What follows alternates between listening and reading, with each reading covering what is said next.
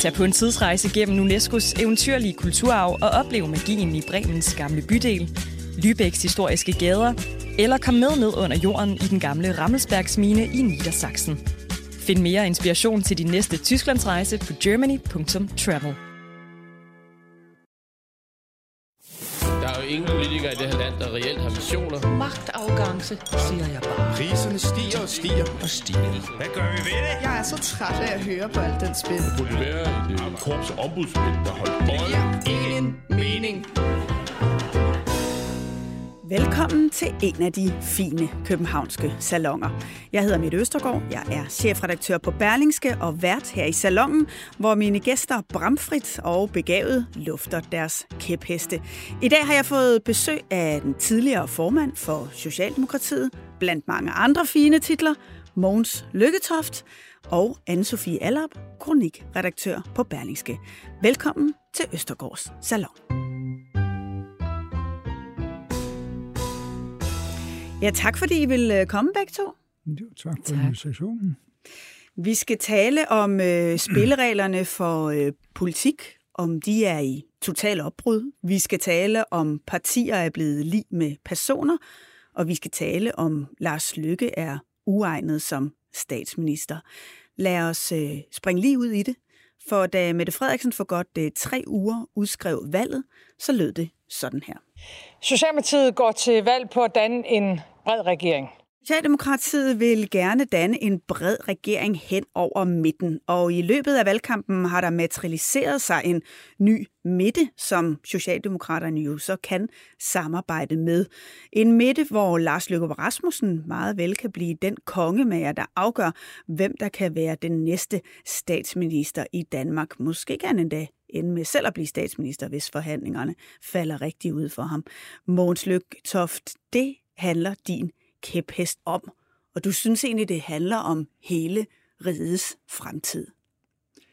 Ja, det synes jeg. Jeg synes, at det der med Lars Lykke, det har vi prøvet øh, par gange. Og øh, som jeg har fremhævet i et indlæg i dag, øh, han er den enkelt person i de sidste 20 år, der har præsteret de største resultater i retning af større ulighed ved at give rige skattelettelser og skære ned på dagpenge og efterløn og sådan noget.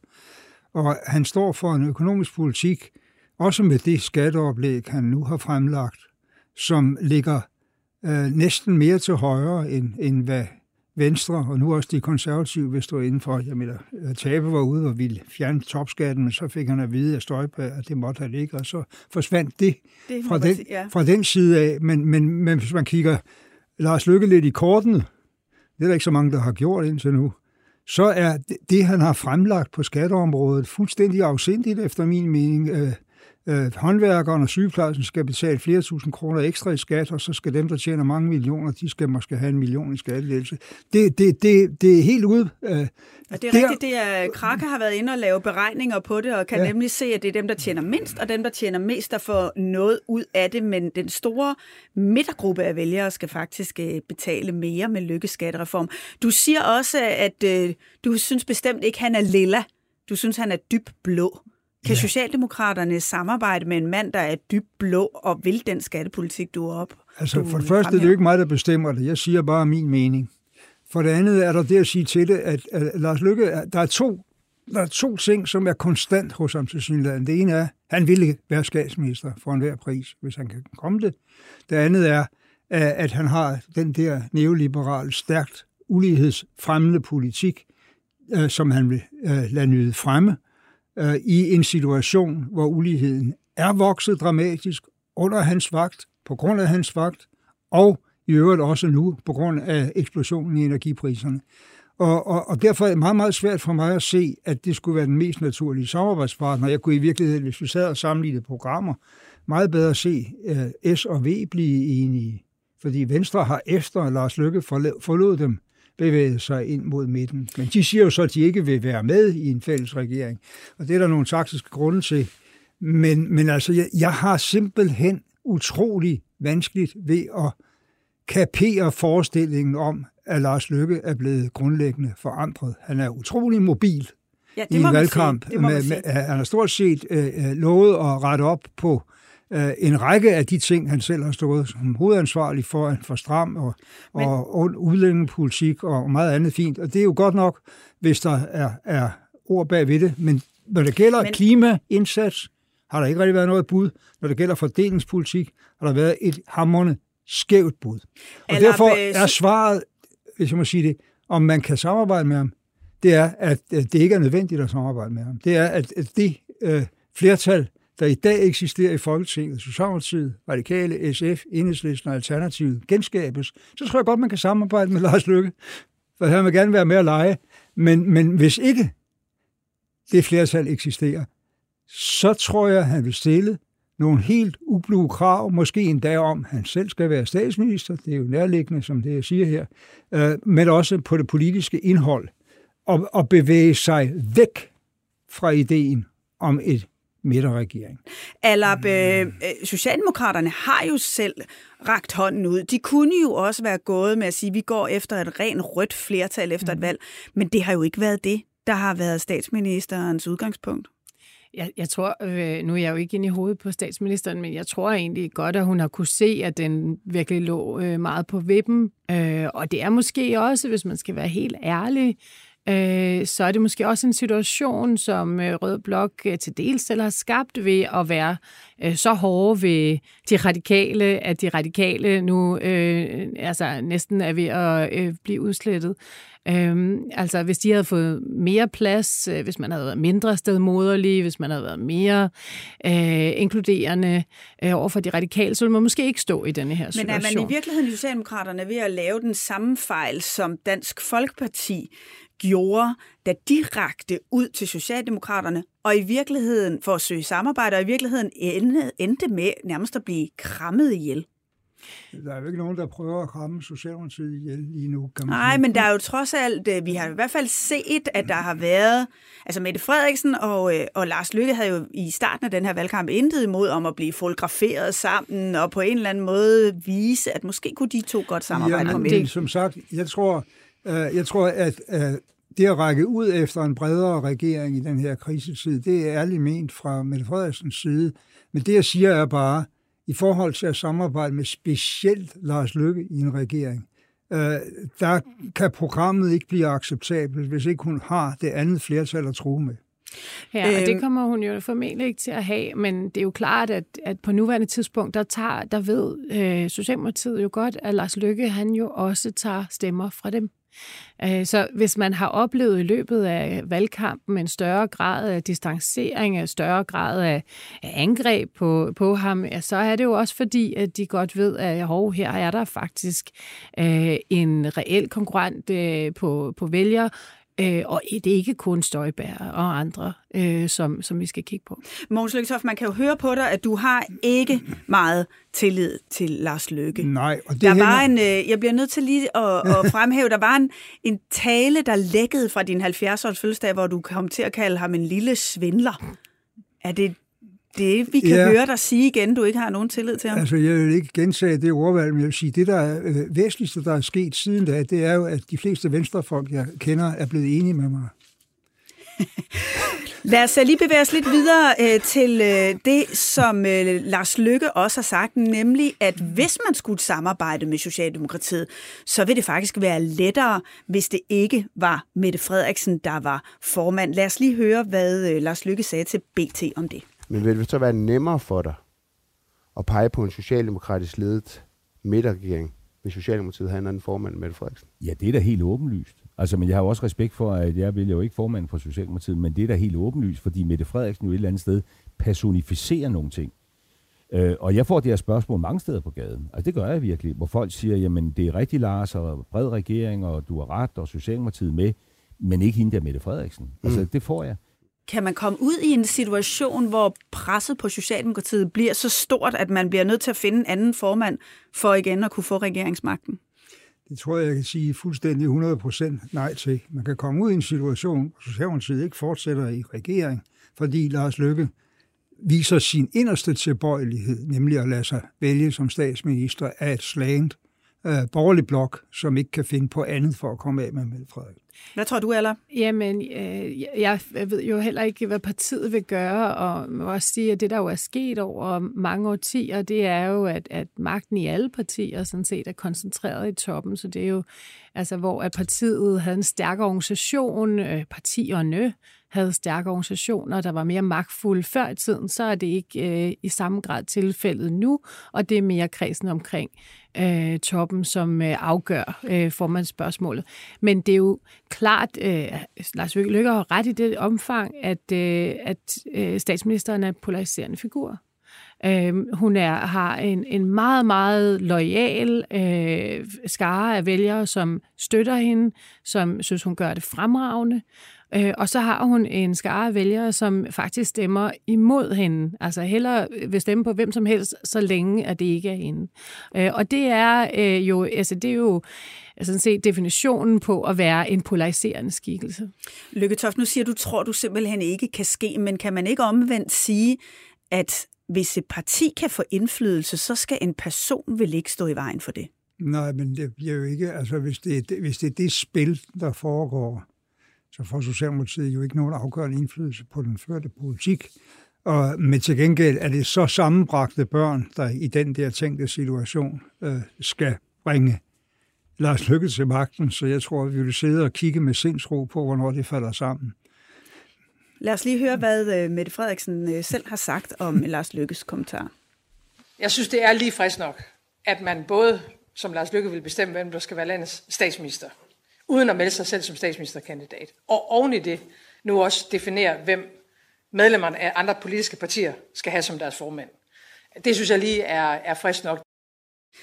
Men altså, Måns Lykketoft, Socialdemokraterne har jo engang skiftet formand partiet, øh, for partiet, blandt andet fordi en kongemager ikke kunne samarbejde med den siddende formand. Jeg kunne godt tænke mig, at vi lige prøvede at forestillede os, at vi øh, zoomede tilbage i tiden til den øh, 14. April 1992, til en af de mest øh, afgørende dage i socialdemokratisk historie. Den dag, da Svend Augen blev væltet som formand af Poul Nyrup Rasmussen ved en ekstraordinær kongres i Vejle.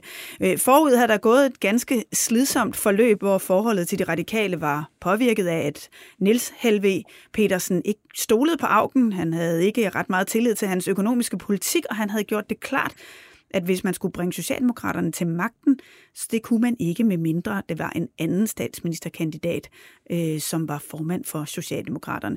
Lykketoft, du var jo en del af det, vi dengang kaldte de fantastiske fire. Rit Bjerregaard, Poul Nyrup Rasmussen, Svend Augen og dig selv. Øhm, det vil ikke for meget at sige, at I havde en helt afgørende indflydelse på, hvordan Socialdemokratiet udviklede sig. Hvornår gik det op for jer, at det var nødvendigt med en ny formand, hvis Socialdemokratiet skulle til magten? Altså, nu var jeg jo, som du rigtigt øh, siger, så meget en del af det, så jeg også er i stand til at korrigere en lille smule din fremstilling af, hvad det egentlig var, der foregik. Fordi der var jo mere end en grund til, at det formandsopgør fandt sted.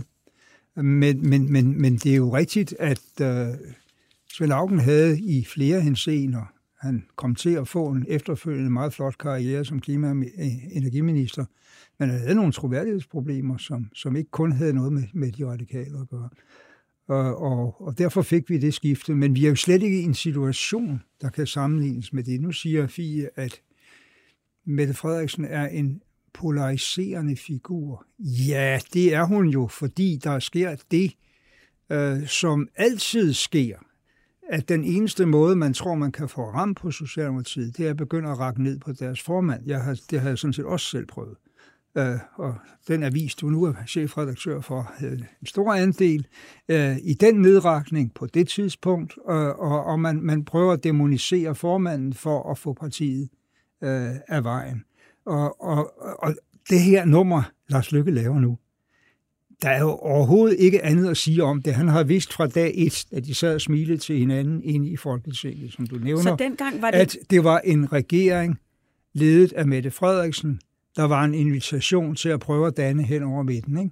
Det så hvis vidst. ellers og når Svend finder Auken på... havde en opbakning i partiet dengang, kunne man så have ledet med, at Socialdemokratiet i lang tid ikke ville kunne få regeringsmagten og indflydelse, fordi han var en populær formand? Er, er, er det det, der er forskellen? For jeg forstår faktisk ikke, at en person skal kunne stå i vejen for, at man kan mm. få en indflydelse, hvor mandaterne kan for alvor få lov at arbejde. Det tror jeg heller ikke er, er sådan, det hænger sammen. Altså, jeg, jeg tror, du, du overspiller totalt den der historiske sammenligning, og det kan du jo roligt gøre, for der er jo ikke rigtig ret mange, der kan huske detaljerne i den længere.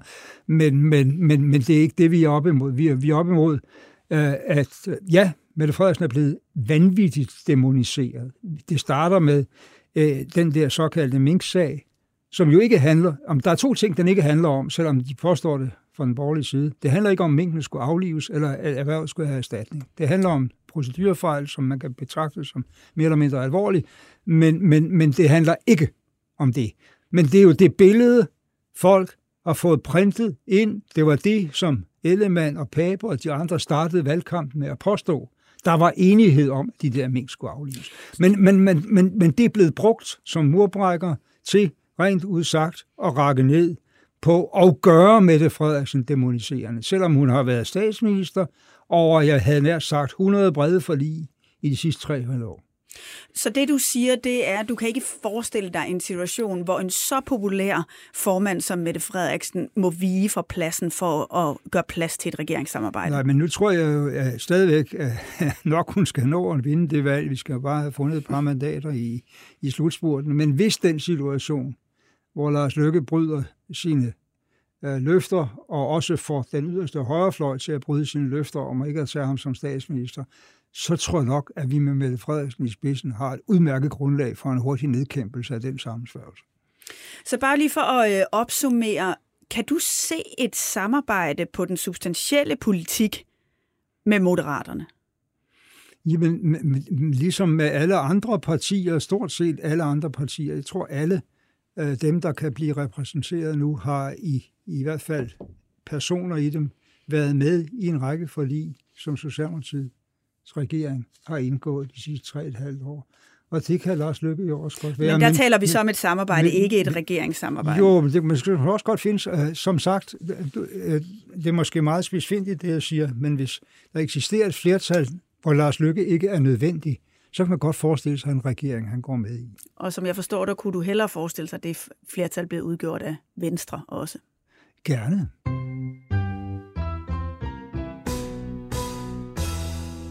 Ja, vi forlader det emne for Anne-Sophie Allap. Vi skal også til din uh, kæphest, som måske meget apropos handler om, at uh, spillereglerne for, hvordan vi laver politik, er i opbrud.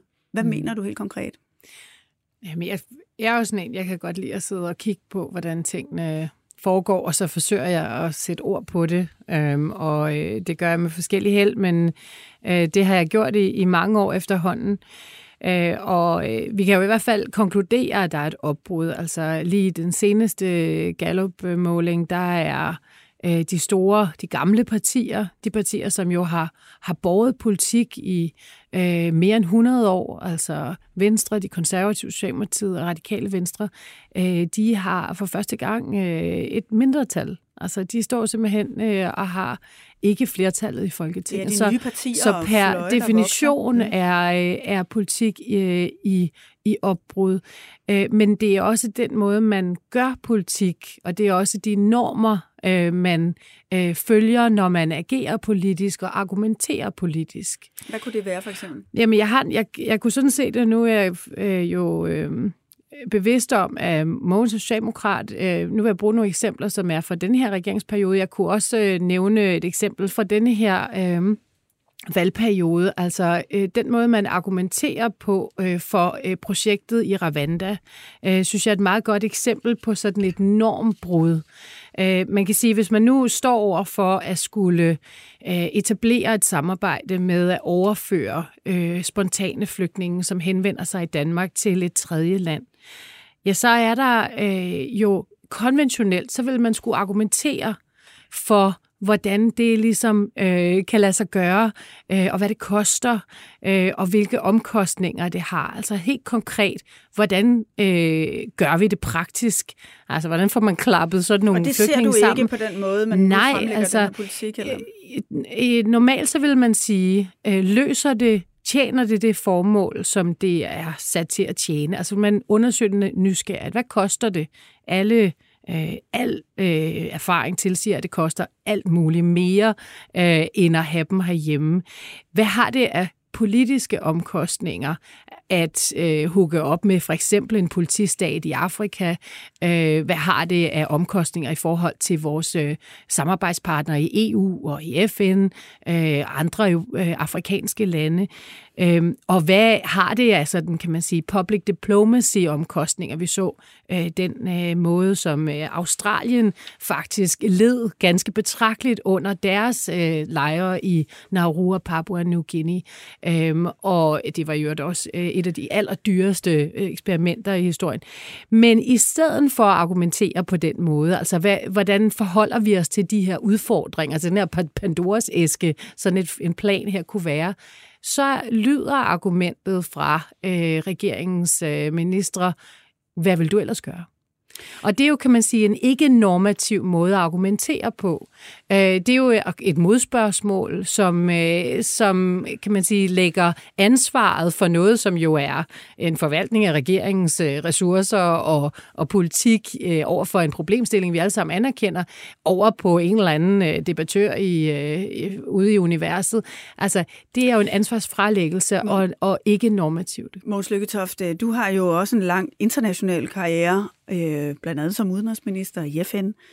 Når du hører, hvordan øh, der øh, Anne Allap øh, fremlægger, hvordan der bliver argumenteret for det her Wanda-forslag, er du enig i, at det er en, en lidt utraditionel måde at lave udenrigspolitik på? Ja, jeg, ved, jeg tror ikke engang rigtigt, det er udenrigspolitik, men altså, jeg, jeg, jeg deltager ikke i diskussionen om det projekt. Jeg kan vide, hvad der kommer ud af det, men det er ikke, det er ikke et, jeg har opfundet. Det er ikke et, jeg deltager i diskussionen af. Nej. Men, øh, men altså, øh, øh, og, og det gør du sikkert ikke, fordi du er en rigtig klog øh, mand, øh, Mogens. Øh, men det, der jo ligesom er min pointe, det er, at jeg har forsøgt at rejse det her siden 2018, hvor at øh, forslaget kom fra Socialdemokratiets side. Og jeg har simpelthen kæmpet for at få en substans øh, diskussion af det. Jeg kan nu konstatere, at flere støttepartier åbent snakker om, at de ikke regner med, at det bliver til noget. Altså, at statens øh, prestige, ressourcer, image internationalt, i virkeligheden bare ligesom forvaltes i et slags øh, skyggespil eller en eller anden form for postuleren, som alle ved ikke rigtig har substans. Det er jo dybt interessant. Det er jo, det er jo faktisk et, øh, kan man sige, et egentlig sådan paradigmeskift i, hvordan at vi bruger øh, statens ressourcer og forvalter sådan et vigtigt embede som, øh, som en ministerpost. Mogens Lykketoft, kan du se en større tendens til, at politik bliver fremlagt som intentioner? Altså intentioner om, at man gerne vil ændre et område, hvad end det så kan være øh, øh, Wanda, om det kan være øh, løn til de offentlige ansatte, eller noget, som er meget svært at øh, komme med konkrete løsninger på, fordi man skal ind og gøre op med nogle af de rammer, som Anne-Sophie Allap her taler om. Men man har en intention. Er det en ny tendens i dansk politik? Det er vel i virkeligheden ikke nogen ny tendens. Altså sagen er jo den, at øh, der har ikke været i dansk folkestyres levetid et enkelt parti, som havde flertal siden 1905. Og det vil sige, at der er ikke noget af det, partier fremfører i en valgkamp, som kan være andet end hensigtserklæringer. Altså, det der med... Nej, men vi kan vel godt der, have et, et ja, ja, mere konkret bud på, hvordan noget det kan man faktisk godt, jamen, skal blive til godt diskutere det, om, om et bud skal være mere eller mindre konkret. Mm. Uh, jeg synes, der er mange ukonkrete bud i denne valgkamp. Jeg husker også mange valgkampe tidligere, hvor der var mange ukonkrete bud. Men i hvert fald, uh, en tendensmåling. Vi vil gerne gå i den retning, hvis vi kan få flertal for det. Det er ikke noget nyt. Det er heller ikke noget nyt, at de gamle partier er i mindretal. Det var de også ved valget i 1973, da Glistrup var her. Et andet med. eksempel, som, øh, som jeg i hvert fald har noteret mig, mm. det er øh, netop øh, statsministerens forslag om, at der er dele af de offentlige ansatte, som skal have mere løn. Lad os lige høre, da hun fremlagde det forslag. Kære alle sammen, i dag præsenterer vi en samlet plan for at forbedre løn og arbejdsvilkår i velfærdssamfundet. Vi foreslår fra Socialdemokratiets side at afsætte en pulje på i alt 3 milliarder kroner, når den er fuldt indfaset. Og så fremlægger vi syv principper for, hvordan de midler de skal udmyndtes. Det uddyber jeg om lidt. Men nogen vil givet allerede nu tænke, siger I kun det her, fordi der er mindre end en uge til, at valget skal afholdes. Det gør vi ikke. Siger statsministeren også selvom det lyder lidt som et lønløfte her i øh, slutningen af valgkampen. Det, jeg synes principielt er interessant her, det er, at man er på vej til at lægge den danske model i graven. At det, der har man jo et meget klart princip om, at lønudviklingen øh, i det offentlige skal følge lønudviklingen i den private sektor. Øh, og her vil man ind og give sådan et ekstra løft, øh, som arbejdsgiverne i det private selvfølgelig er kritiske overfor, fordi de er bange for, at det smitter af på de private lønninger. Ikke mindst, fordi vi står i en tid med, med inflation. Er det også sådan et eksempel eller på noget, hvor vi har nogle ret faste rammer og regler for, hvad vi kan fremlagt, for eksempel inden for arbejdsmarkedspolitikken, som man her kort slutter? Det sendte mig i hvert fald personligt øh, tilbage i min egen erindring om øh, en gang, hvor jeg var valgobservatør ude på Filippinerne, hvor regeringspartiet øh, rendte rundt og delte øh, sukker og mel ud, tror jeg det var, øh, aftenen før øh, valget. Ikke? Øh, altså, det, hvis man nu havde lyst til at, at virkelig ændre på vilkårene øh, for de offentlige ansatte, så har der været tre år øh, til at gøre det. Så det, timingen og formen også, ja. Øh, og jeg noterer mig, at øh, arbejdsmarkedets parter er grundigt utilfredse. Øh, ja. Måns Løgtoft, jeg bliver ved med at hive gamle titler for dig frem, for du har også været finansminister. Ja. Sker det ikke lidt i ørerne, at man på den måde udfordrer den danske model? Jo, men nu synes jeg faktisk, man skal tænke lidt mere over det end som så når Fie siger, at det kunne man bare have gjort her op til valget. Man har jo nedsat nogle folk, der også kommer med et udspil omkring de her ting, øh, med om, om, om løndannelsen er rigtig. Men man kunne jo også anskue det som liberalist, hvis der er nogen her til stede af dem, øh, og sige, øh, hvordan tror man egentlig, at det offentlige skal kunne rekruttere til de grundlæggende velfærdsleverancer, hvis ikke man også kigger på lønnen? Altså, det bliver man nødt til. Og, og, og i virkeligheden er Så du to, mener, man er inde og påvirke markedet? Det er jo to adskilte markeder i virkeligheden. Der er jo ikke ret mange håndværkere, der er ansat i, i sundhedssektoren, for eksempel. Uh, det, det er to adskilte markeder, og det er vel ikke, uh, det er vel ikke gået nogens næse forbi, at vi har store rekrutteringsproblemer netop på de her kvindefag i den offentlige sektor, og kun der. Og det er der selvfølgelig en række grunde til, at det er noget med arbejdsforholdene at gøre, det er jo også, øh, altså, jeg, jeg bliver altid lidt træt af, af, af valgkampdebatter, når man så siger, hvorfor har øh, Socialdemokratiet ikke fået løst problemerne i sygehusvæsenet? Og der er nogen, der har glemt, at vi havde to år med covid-epidemi at vi havde en sygeplejerskestrække. Tror man ikke, det efterlader nogle efterslæb? Men her taler vi jo også om nogle strukturelle problemer ja, ja, ja. fremadrettet. Ja, ja, men, men det har jo efterladt, udover at der selvfølgelig er nogle strukturelle problemer øh, fremadrettet, så har det jo efterladt en erkendelse af, at der er grænser for, hvor meget man kan overanstrenge de mennesker, der er ansat der, og hvor lavt øh, løn man kan give dem. Så du så mener, der, det er nødvendigt, at man går ind og tilsidesætter den danske model for at give et lønløft til særlige offentlige Jeg vil ikke sige, at man tilsidesætter den danske model. Man er nødt til at revidere den danske model, og det vil der så være noget, noget, noget kritik af fra den private sektor side. Prøv, prøv at forklare, hvorfor du synes, man skal revidere den. Ja, for, fordi den jo helt åbenbart ikke er i stand til at levere den arbejdskraft, vi har brug for, for at leve op til de valgløfter, det, alle giver omkring den offentlige service. Er det ikke fordi, at, øh, at vi har en aldrende befolkning, ikke så mange børn, og øh, at vi har en, haft øh, skiftende regeringer, som har været ekstremt opmærksomme på ikke at lokke for mange udlændinge til? Jamen altså, der, der, det er jo faktisk øh, sådan, at det danske sygehusvæsen kunne jo ikke fungere uden øh, udenlandsk arbejdskraft, det gælder ja. hele hierarkiet igennem. Præcis. Øh, fra læger til Men det er jo ikke et spørgsmål om løn, det er jo mere et spørgsmål om, om man skal importere arbejdskraft ja, eller integrere bedre ja, for at få det, en arbejdskraft. Det skal man jo også gøre. Men, men, men, men, men, men jeg har nært sagt, der skulle jo også nok være nogle danskere tilbage, øh, både som pædagoger og sygeplejersker og, og sosuer. Ikke? Og, og derfor er man nødt til at forholde sig til det der grundlæggende problem. Alle kan jo selvfølgelig øh, sige, øh, Nå, hvorfor siger hun det lige i en valgkamp, statsministeren? Jeg vil sige, det måtte blive sagt på et eller andet tidspunkt. Og i virkeligheden... Du anser det nærmest ikke... som at være nødvendighedens politik? Ja, ja, og hvis du kigger på, hvad Venstre og Lars Løkke og andre siger, så ligner det jo til forveksling i hvert fald i, hvor mange penge der skal puttes i for at løse det her problem. Ja, den dame og den herre, så nåede vi faktisk ikke mere i, øh, i denne her salon.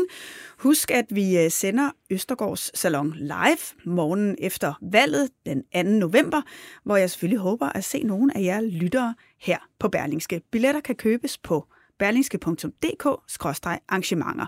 For nu vil jeg sige uh, tusind tak til mine gæster i studiet, Mogens Lykketoft og Anne-Sophie Allerup. Tak fordi I kom.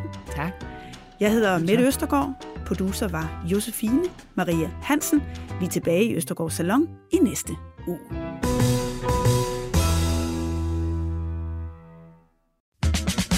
Vidste du, at Tyskland har 52 unikke grunde til at få pakket bilen og komme afsted? Med 52 kulturskatte, steder og traditioner på UNESCO's liste, og en verdensarv på mere end 7.000 år, kan en tur til Tyskland blive en enestående mulighed for at rejse tilbage i tiden. Find mere inspiration til din næste Tysklandsrejse på germany.travel.